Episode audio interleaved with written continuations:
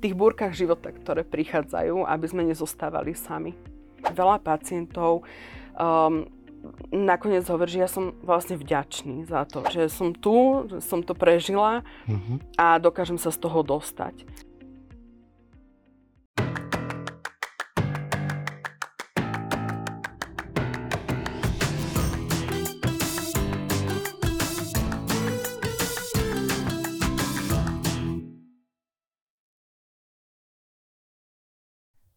Dobrý deň, vítam všetkých, ktorí sledujú Pokeci k veci. Moje meno je Michal Čerešník, pôsobím ako docent a vedúci psychologickej poradne na Fakulte psychológie Paneurópskej vysokej školy. Dneska prijala pozvanie do tejto relácie moja kolegyňa, pani doktorka Veronika Chlebcová a budeme sa venovať takej téme, ktorá na Slovensku nie je veľmi známa a nevenuje sa jej veľká pozornosť a to je téma psychoonkológie. Veronika, vítaj v tejto relácii. Prosím ťa na začiatok skús pár slov o sebe. Ďakujem za pozvanie. Som rada, že môžem porozprávať o tejto téme, ktorá, ako si povedal, tak nie je venovaná veľká pozornosť, ale teda našťastie v posledných rokoch sa to postupne mení.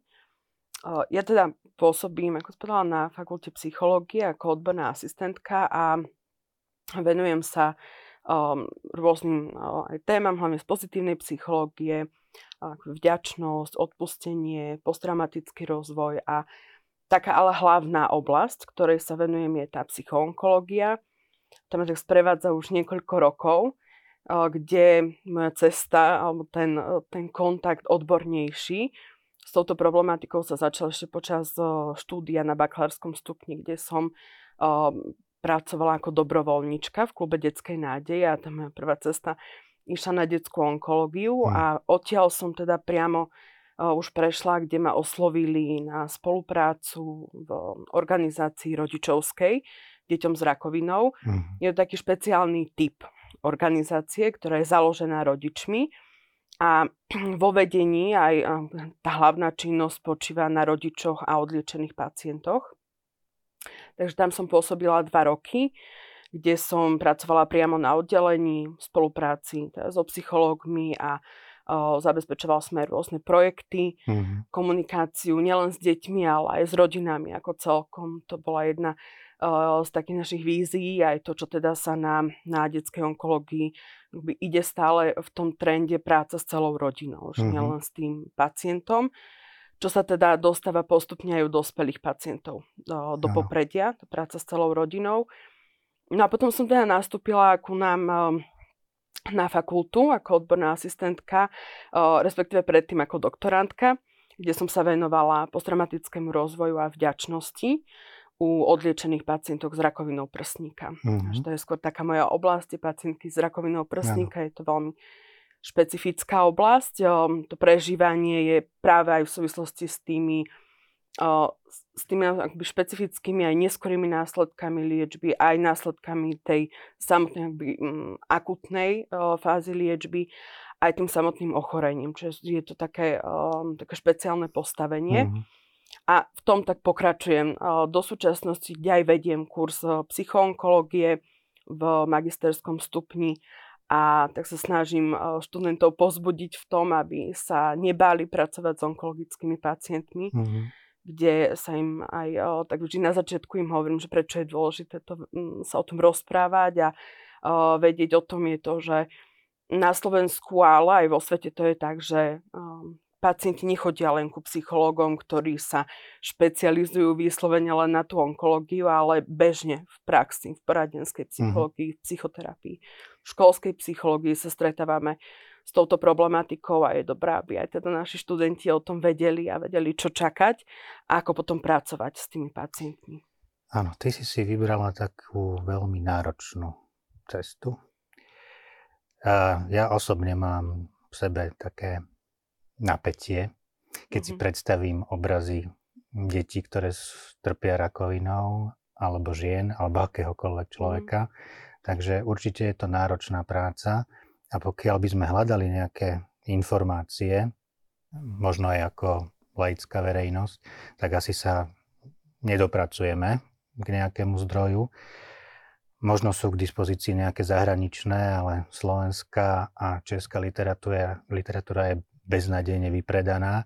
Takže ja sa veľmi teším, že minulý rok vyšla táto publikácia, bohužiaľ už zase vypredaná, takže viem o tom, že pracujete na, na dovydaní respektíve na ďalšom formáte, ktorý by mohol ísť ďalej do predaja. Je to teda priamo učebnica, ak tomu dobre rozumiem, alebo monografia, monografia, monografia o mhm. psychoonkológii a teda autorkou si ty, pani docentka Boleková a naša pani dekanka aj pani docentka Eva Naništová. Takže takto v trojici ste, ste vytvorili veľmi prospešné dielo. Ja som si to teda so záujmom prečítal. V podstate na jeden dých som to prečítal.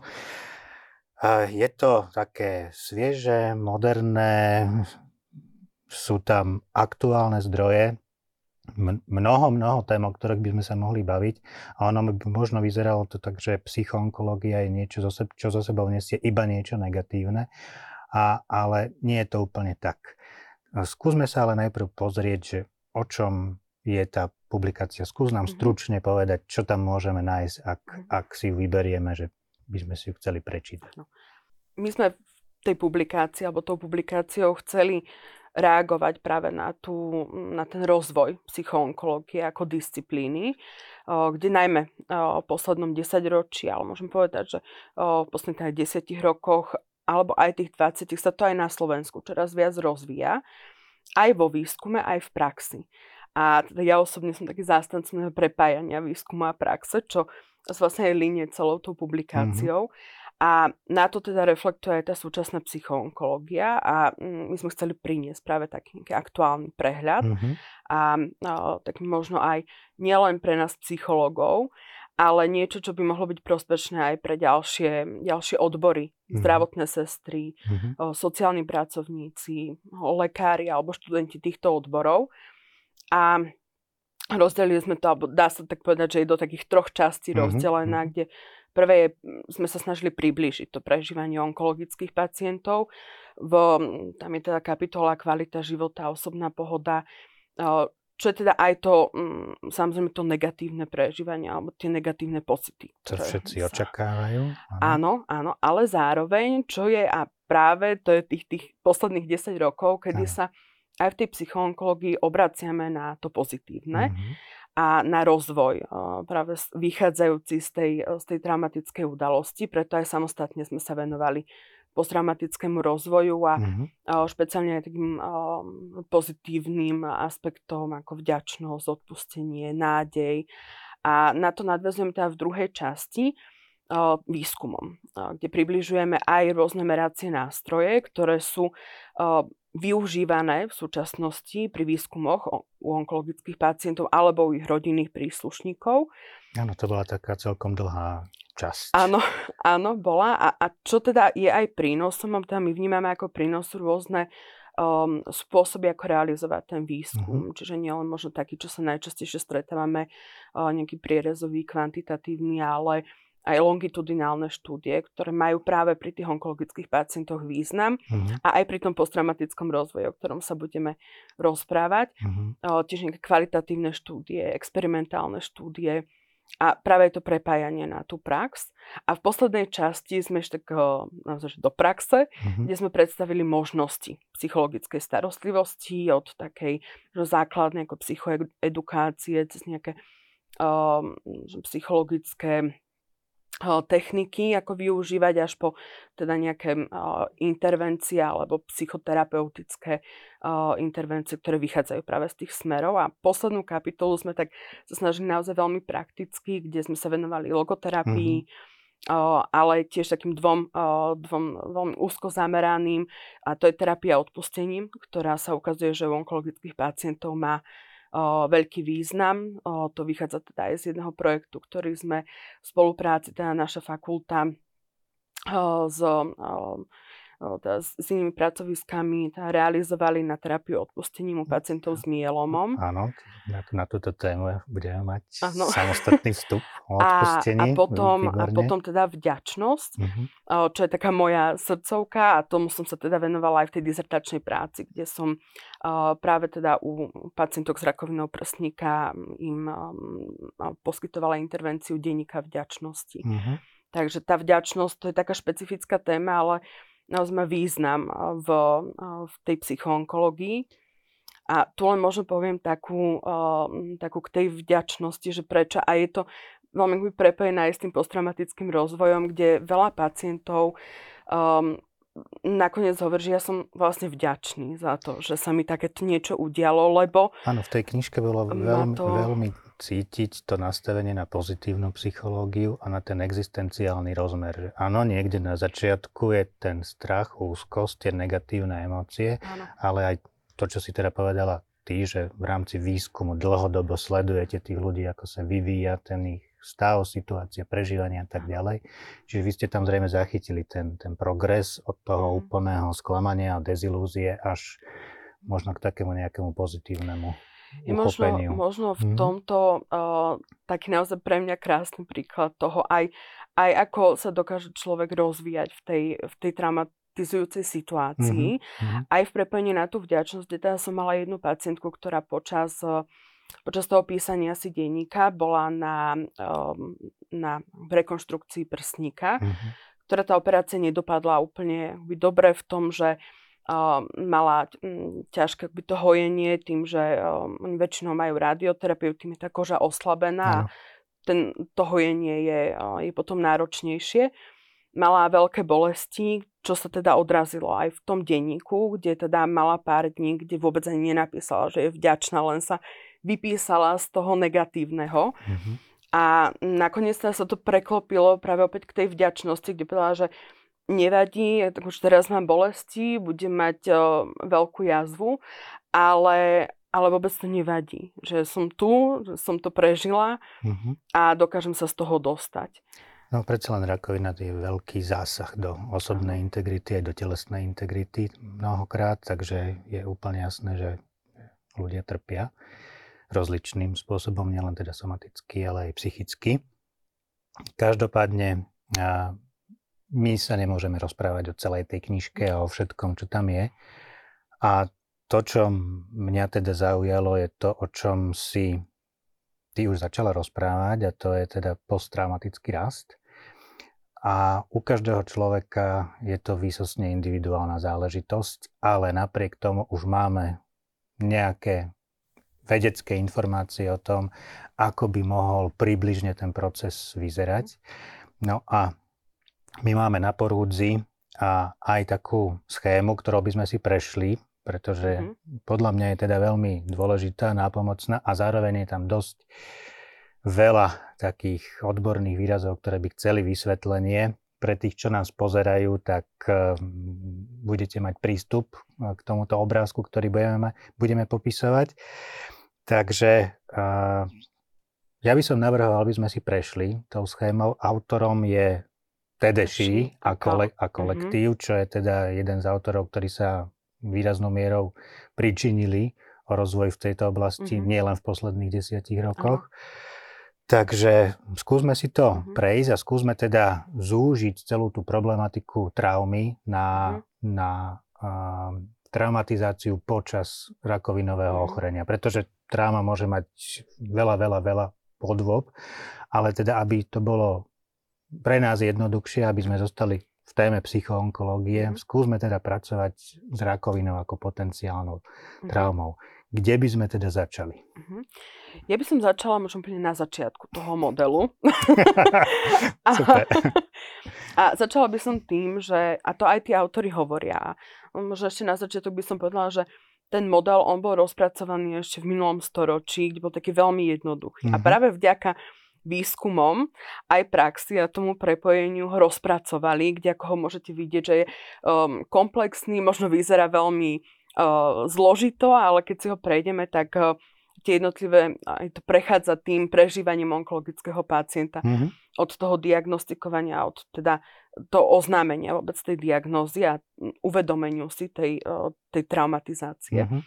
A oni ho teda práve takto rozpracovali a toto je model teda z 2018 roku, čo je taký naozaj veľmi aktuálny. Mm-hmm. A na začiatku by som možno nezačala tou traumatickou udalosťou, Dobre, kde oni, tak začni, oni práve, uh, práve hovoria o tom, že dôležité je aj to, aký ten človek bol a aký mal život predtým. Mm-hmm. Čo oni nazve ako pretraumatická osobnosť ktorá v sebe zahrňa aj tú samotnú teda osobnosť, eh, kde hovoria, že uh, prispieť k tomu posttraumatickému rozvoju môže napríklad otvorenosť voči skúsenosti, extraverzia, nejaké by, um, zdravé zvládacie stratégie, mm-hmm. ktoré ten človek už predtým mal. Mm-hmm. Ale zároveň je to aj by tam možno sociálna opora alebo to prostredie, z ktorého pochádza a to, ako teda mu to jeho okolie dokáže, dokázalo už aj predtým pomáhať v zvládaní aj iných ťažkých, mm-hmm. ťažkých udalostí. A zároveň aj to, akým spôsobom tá spoločnosť vníma m, tú traumatickú udalosť. V našom prípade teda to onkologické ochorenie. Ano čo sa potom ale vynia aj celým tým procesom. Uh-huh. A potom nastáva teda tá traumatická udalosť, čo v našom prípade je onkologické ochorenie. Čiže diagnostika, diagnostika máte toto a toto, áno. takáto je prognóza. Áno, uh-huh. tam aj to závisí samozrejme, lebo tá diagnostika je rôzne rýchla. Uh-huh. Veľmi často majú tí pacienti problémy už dlhodobo pred tou diagnostikou a, alebo tým diagnostikovaním, oznámením tej diagnózy. Niekedy to býva teda veľmi rýchle, ale tam, čo je zásadné aj pre ten posttraumatický rozvoj, je odkomunikovanie mm-hmm.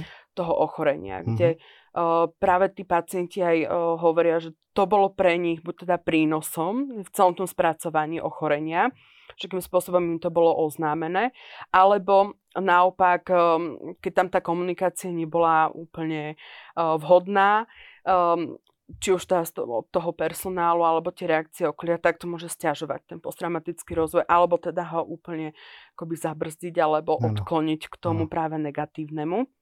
Áno, to, je, to je asi na samostatnú kapitolu, ako ano. komunikovať takúto, ano. takúto ano. informáciu, lebo to je tiež nejaký štadiálny proces, kde ano, nemôžeme všetko presne. jednorazovo vybaliť na toho človeka, ano. lebo to proste ano. nepríjme. Áno.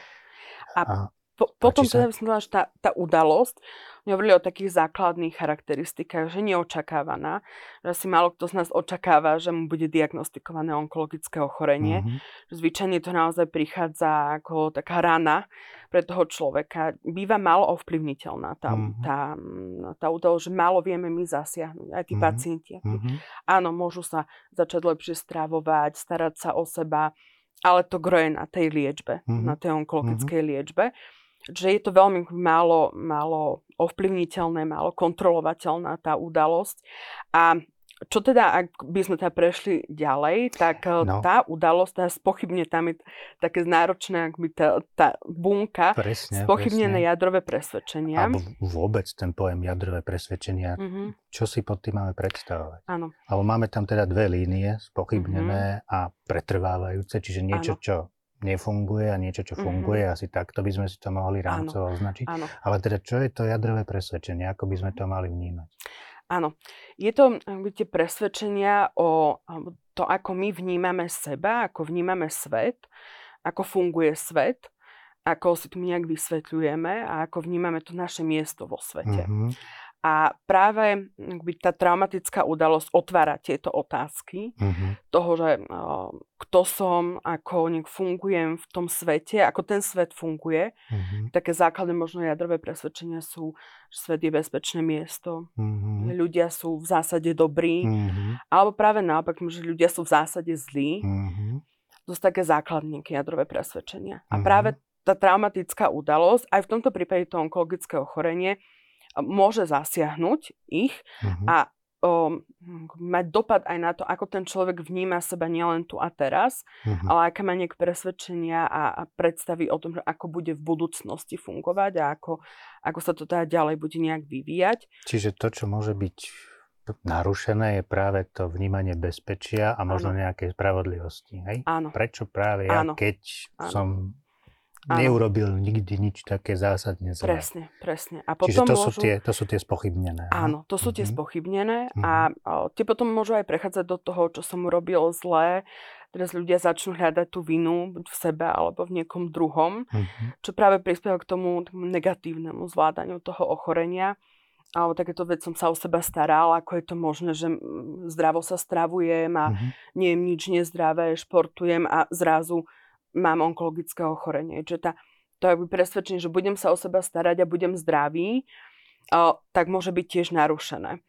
Takže to potom m, mm, akoby prechádza do toho negatívneho prežívania. Áno, len ja mám taký dojem z tej mm-hmm. schémy, že nejde len o to emocionálne prežívanie, ktoré tam máme popísané mm-hmm. ako mhm. zvýraznený emocionálny stres, ale ide aj o to, ako o tej udalosti premýšľame. Je, mm-hmm. tam, je tam taký taký pojem, ktorý zase nemusí byť veľmi známy, a to je pojem ruminácia. Mm-hmm. Ten by sme si mohli do slovenčiny preložiť ako prežúvanie.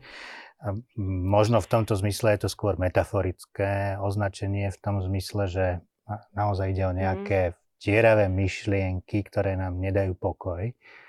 A skúsila by si nejaký príklad, aby to bolo možno zrozumiteľnejšie? A, mm-hmm. Ako by mohla vyzerať taká doterná myšlienka, ktorá nám pripomína to naše ochorenie a spochybňuje všetky tie mm-hmm. naše mhm. presvedčenia? Môžu práve rozmýšľať možno o svojej budúcnosti. O tom, že nevedia, čo, čo bude. Mm-hmm. Tá prognóza, aj keď bývajú teda diagnózy alebo tie štádia nižšie, ktoré majú dobrú prognózu, ale stále tam môže prichádzať tá myšlienka na smrť. Mm-hmm. Je mhm. asi málo ktorý pacient by povedal, že nepomyslel som na tú myšlienku smrti. Mm-hmm je to úplne prirodzené, lebo práve to onkologické ochorenie zasahuje túto našu možno jednu z tých najzraniteľnejších oblastí a to je to zdravie alebo náš vlastný život že môže to byť o tom, akby, mm, čo ak umriem. Mm-hmm. A vyslovene možno umriem. Že niektorí, ja. niektorí sa v tomto môžu byť točiť o, dokola v tých myšlienkach, ano, v tom, možno preto čo bude. Tie intervencie sú možno preto tak nastavené smerom k existencializmu, ano. respektíve ano. vidíme tam nejaké efektívne postupy. Napríklad taký Jalom ako predstaviteľ mm. existencializmu hovorí, že úzko zo smrti je úplne primárna a všetky ostatné mm-hmm. strachy sa od nej odvíjajú, takže... Áno, áno. Čiže obracenie sa naozaj na tie existenciálne otázky. A to je teda aj súčasťou potom tých ďalších fáz, mm-hmm. kde teda aj uh, po tomto zahltení tými myšlienkami, keď uh, sa človek možno trošku upokojí v tej situácii.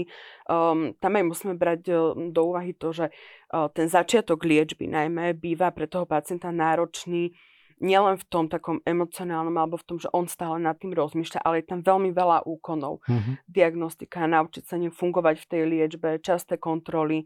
Uh, aj toto to môže akoby stiažovať a predlžovať ten proces nejakého vyrovnávania sa s tým alebo ano. hľadania možno nejakých riešení, ako to zvládnuť. No. A... Niektorí ľudia vyslovene ustrnú v tejto fáze, ano. ďalej sa neposunú. Áno. Každopádne, ak e, máme z tej situácie niečo vyťažiť, lebo ona je nejaká negatívna, ale nesie v sebe potenciál, tak sa musíme posunúť hlavne v tom prežívaní. Čiže zvládnuť tie negatívne emócie a posunúť ich do roviny minimálne v tom, do tej, aby neboli pre nás ohrozujúce. A na to máme nejaké podporné prostriedky, niečo nám v tom môže pomôcť. Tie podporné nejaké faktory, oni tiež zahrnuli do modelu toho posttraumatického rozvoja. Ako môžete teda aj na tej schéme vidieť, tak eh, prvým je seba analýza alebo analýza seba. Mm-hmm. Čiže také zamýšľanie sa nad sebou, že to reflektovanie toho, v čom sú moje silné stránky, v čom slabé, čo dokážem zvládnuť, v čom potrebujem svoju nejakú pomoc. Veľmi pomáha uh, písanie popri tom, kreslenie, um, ale tiež aj modlitba. To sú také podporné v tej, v tej mm-hmm. sebaanalýze. Mm-hmm. Potom je to sebaodhalenie, čo má pri onkologických pacientoch špecifické postavenie mm-hmm. v tom posttraumatickom rozvoji. A je to v takých dvoch možno úrovniach, by som povedala. Prvé je to odhalovanie svojich pocitov. Toho, že môžem mať strach, toho, že môžem byť unavený, toho, že to nemusím zvládať čo sú veci, ktoré sa nám aj bežne ťažko zdieľajú so svojím okolím, tie svoje slabosti. Ano. A toto dokáže tých pacientov veľmi posunúť. Že zdieľať aj možno to pozitívne v tom, ale aj to negatívne. A zároveň to seba odhalenie vo vzťahu k onkologickému ochoreniu je aj vôbec komunikovanie toho, že som onkologický pacient. Mm.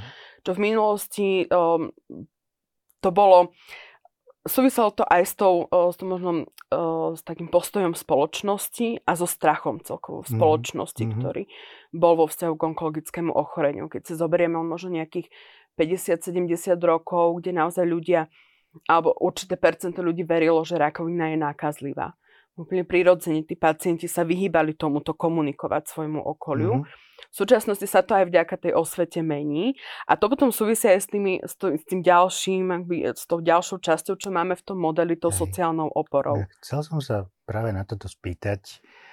Uh, podľa mňa špecifickú rolu zohráva aj humor. Možno mm-hmm. až taký ten veľmi čierny, ktorý súvisí práve s tým procesom zomierania, zhoršovania zdravotného stavu, smrti ako takej. Kam by sme ho zaradili skôr do tejto prvej kategórie, alebo k tej sociálnej opore, alebo je niekde medzi tým?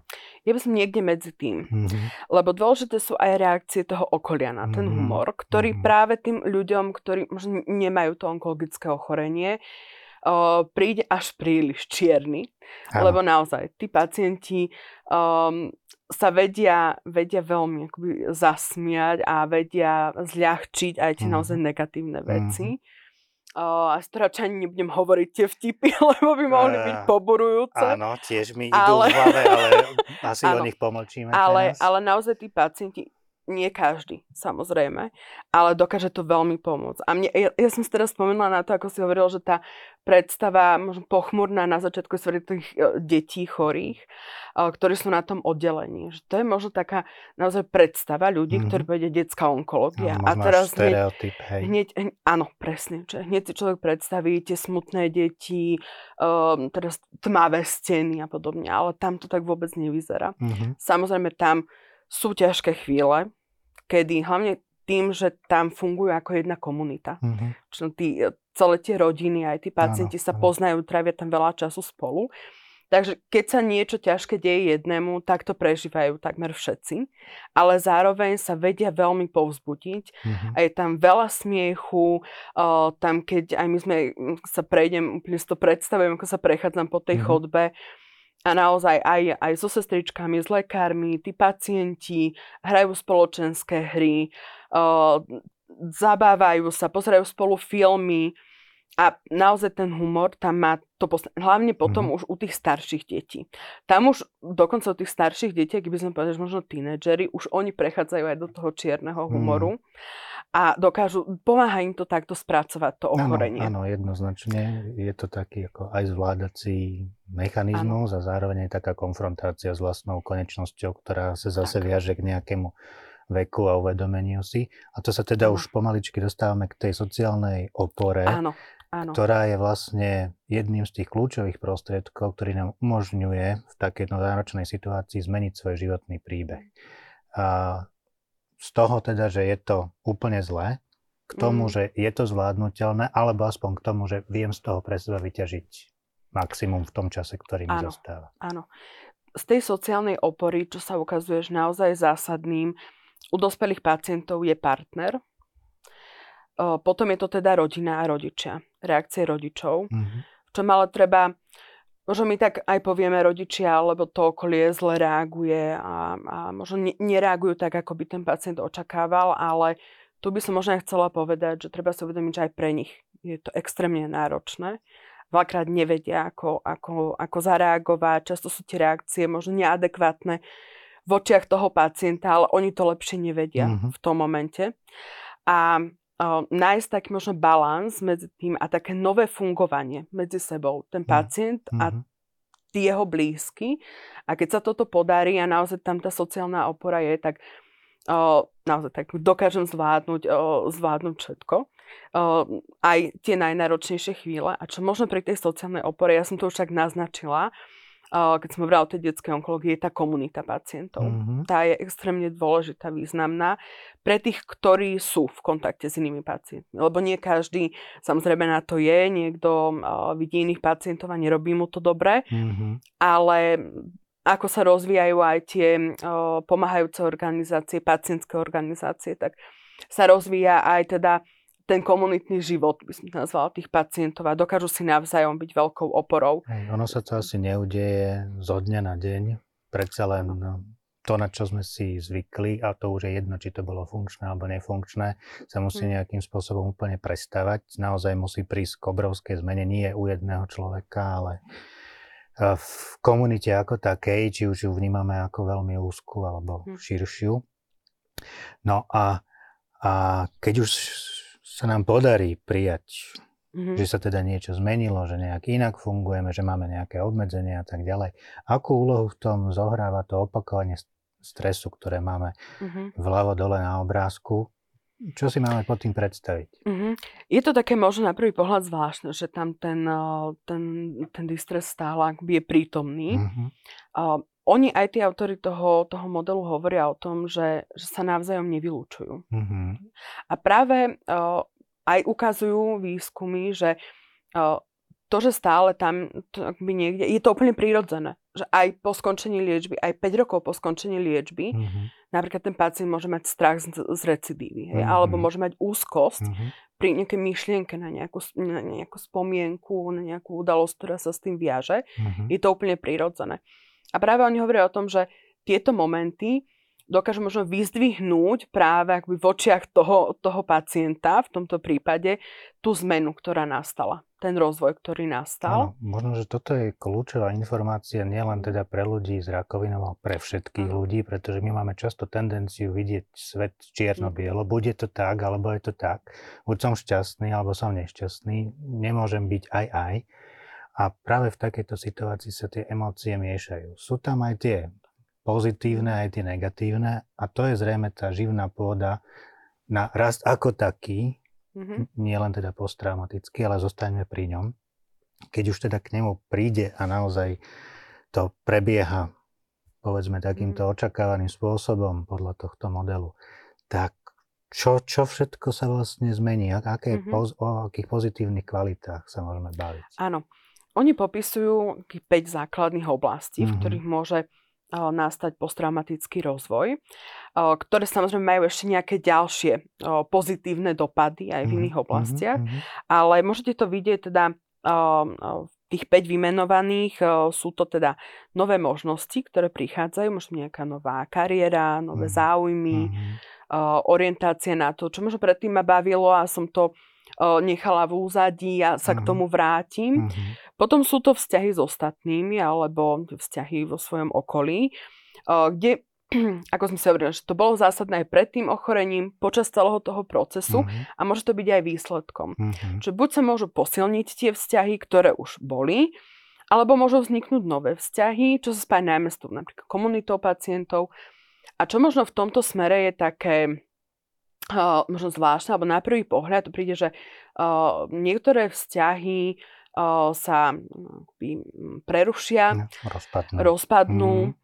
Um, pacienti to aj hovoria, že zbavila som sa, zbavil som sa toxických vzťahov mm-hmm. a v mhm. tom prvom momente sme, je to strata, je to niečo negatívne, mm-hmm. ale v konečnom dôsledku to môže tomu človeku prospieť a, a viesť práve k tomu, k tomu rozvoju a k tomu pozitívnemu. Ono je to sprevádzané pri každej zmene. Hej? Ja, ja som sa ako človek niekam posunul, tak. v ideálnom prípade som narastol a možno to nie je kompatibilné s tým mojim sociálnym okolím, takže úplne nevyhnutne áno. niektoré vzťahy musia áno. aj zaniknúť. Áno. Väčšinou tí pacienti, aj keď teda zaniknú tie vzťahy, tak to nakoniec dokážu zhodnotiť, že vlastne je to pozitívna zmena v tom mm-hmm. ich živote. Mm-hmm.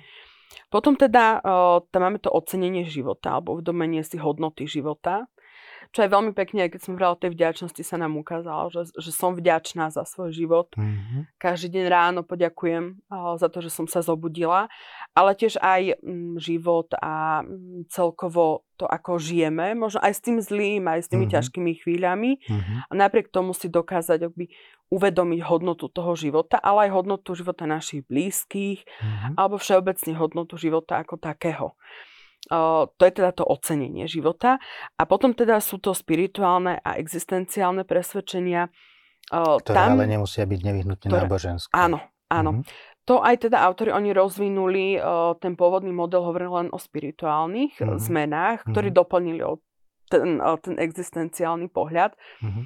Áno, je tam jedna stránka toho uh, rozvíjania toho náboženského mm-hmm. uh, presvedčenia alebo uh, toho náboženstva, ktoré je vlastné tomu človeku.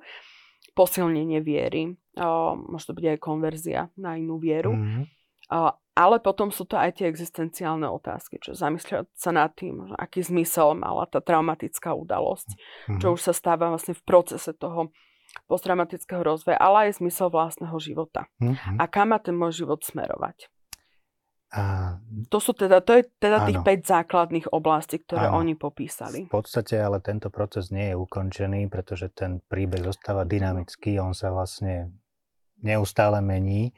Každopádne také, takéto otvorené poňatie mm. toho, čo ma čaká, kam by som mohol smerovať a vidím v tom niečo pozitívne, to sa spája s mnohými, mnohými benefitmi, ktoré si potom môžeme niesť, ak, ak samozrejme to rakovinové ochorenie nie je tak vážne, že nás naozaj stojí život. Každopádne máme tu také dôležité, dôležité pojmy, ako je múdrosť alebo súcit, ktoré mm-hmm. práve súvisia s tým, že človek získa taký nejaký možno nadhľad nad tým všetkým, čo sa deje a má viac pochopenia pre mhm. ostatných mm-hmm. ľudí. Presne. Aj veľa pacientov sa potom začne orientovať na pomoc druhým, či už sú to iní pacienti, alebo aj všeobecne nejaké um, dobrovoľnícke činnosti, alebo už len možno tá, tá podpora druhých v ťažkých chvíľach. Mm-hmm. Že dokážem si predstaviť, aké to je pre toho človeka, že zažíva nejakú traumu, že uh, mu vstúpi do života niečo, čo nečakala, čo mu ho obráti uh, na ruby. Dokážem sa lepšie do toho vcítiť, že aké to pre toho človeka mm-hmm. môže byť. A sú potom aj tí, uh, v tomto prípade pacienti, alebo aj všeobecne ľudia, ktorí prejdú traumou a teda vyústi to do toho rozvoja sú um, viac prístupní alebo ochotní a viac sa orientujú na tú pomoc druhým. Mm-hmm. Skúsme ešte úplne na záver rozvinúť také dve vetvy. Mm-hmm. Toto bola taká najtypickejšia situácia, ktorá sa týka najväčšieho počtu ľudí. A potom sú ešte aj takí ľudia, ktorí sa s touto náročnou situáciou vyrovnajú relatívne rýchlo. Mm-hmm rýchlo ju akceptujú, mm-hmm. dobre ju zvládajú, dobre reagujú na liečbu, proste ide im to. Áno. To sú zrejme tí, ktorým zostali tie funkčné jadrové presvedčenia, také tie mm. a, presvedčenia, ktoré sa týkajú toho, že som v podstate dobrý mm-hmm. človek a môžem urobiť mnoho vecí preto, aby som mohol žiť kvalitný život.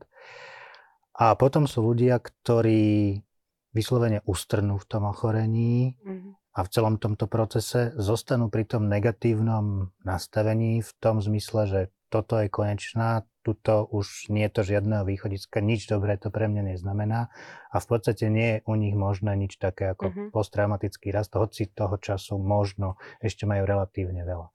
Čím to, čím to je dané, že niektorí ľudia sú mm. tak mhm. rezistentní voči, voči takémuto rastu?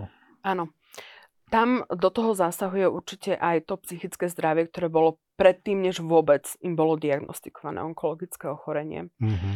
Pokiaľ o, napríklad aj tam bola nejaká psychiatrická diagnóza, alebo aj v minulosti, tak to môže práve spôsobovať to, že nedokážu sa dostať cez tú hranicu, lebo ten posttraumatický rozvoj to nie je len to, že ja sa z toho zotavím, vrátim sa do nejakého normálu, mm. toho normálneho fungovania, ale ide o ten raz, akoby o tú vyššiu úroveň toho.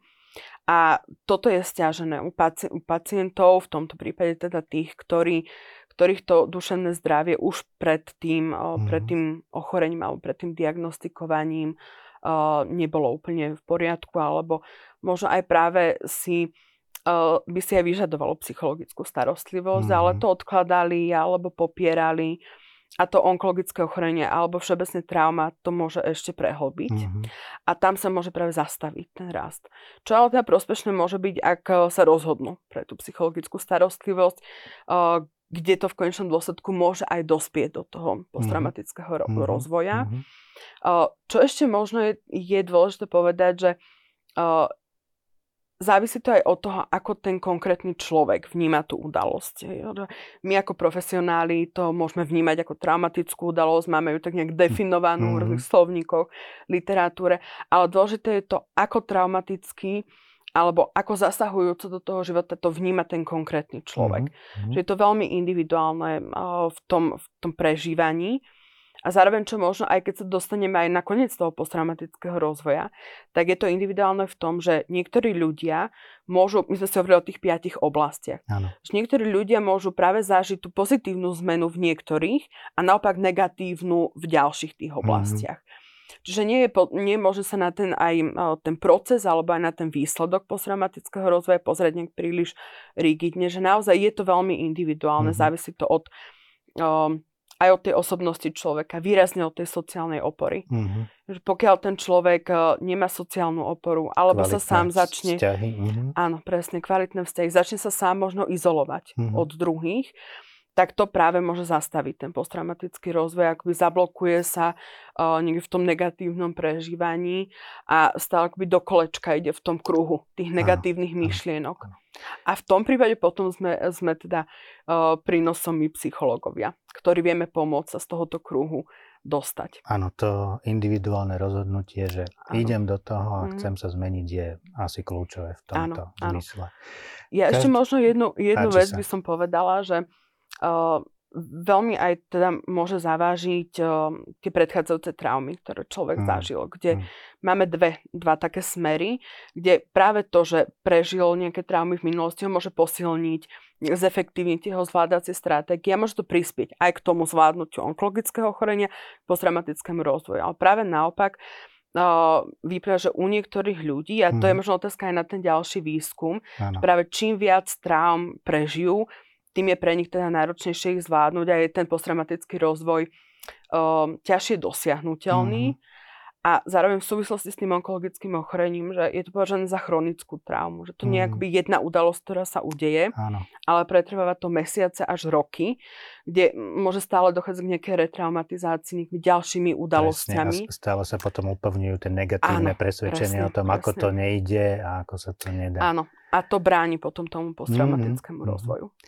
No, toto je naozaj veľmi náročná téma a teda iba jedna z mnohých, ktoré spadajú do psychoonkológie. Ja som veľmi vďačný, že si si našla čas nám o tomto rozpovedať. Skúsme túto našu dnešnú tému nejakým spôsobom uzavrieť, ja to nechám na teba. Skús nejakú jednu vetu, najdôležitejšiu, ktorú by sme si mali z tohto celého zobrať. Mm-hmm. Uh, ja využijem uh, také moto, ktoré, uh, ktoré sme tak vyprodukovali spoločne na jednej konferencii pacientov a rodičov uh-huh. a úzko súvisí s tým, čo sme hovorili, hovorili s tou sociálnou oporou a tým pochopením. A tam sme teda tak ako naformulovali vlastne, čím sa celé to stretnutie viedlo a to, že aby v tých búrkach života, ktoré prichádzajú, aby sme nezostávali sami či už my sa izolovať od druhých, mm-hmm. alebo aj druhí, aby sa snažili byť súčasťou našich životov, aj keď sú tie ťažké chvíle. Mm-hmm. Ďakujem, to bola mm-hmm. skvelá bodka za dnešným rozhovorom. Ešte raz ďakujem za ďakujem ja. tvoju návštevu a veľmi podrobný výklad tejto schémy. Pozdravujeme všetkých, ktorí nás počúvali, ktorí sa nás pozerali. Veríme, že sa vám pokeci k veci páčia. Pokiaľ máte nejaké nápady, témy, o ktorých by ste chceli počuť, napíšte nám a prajeme vám pekný deň. Dovidenia. Dovidenia.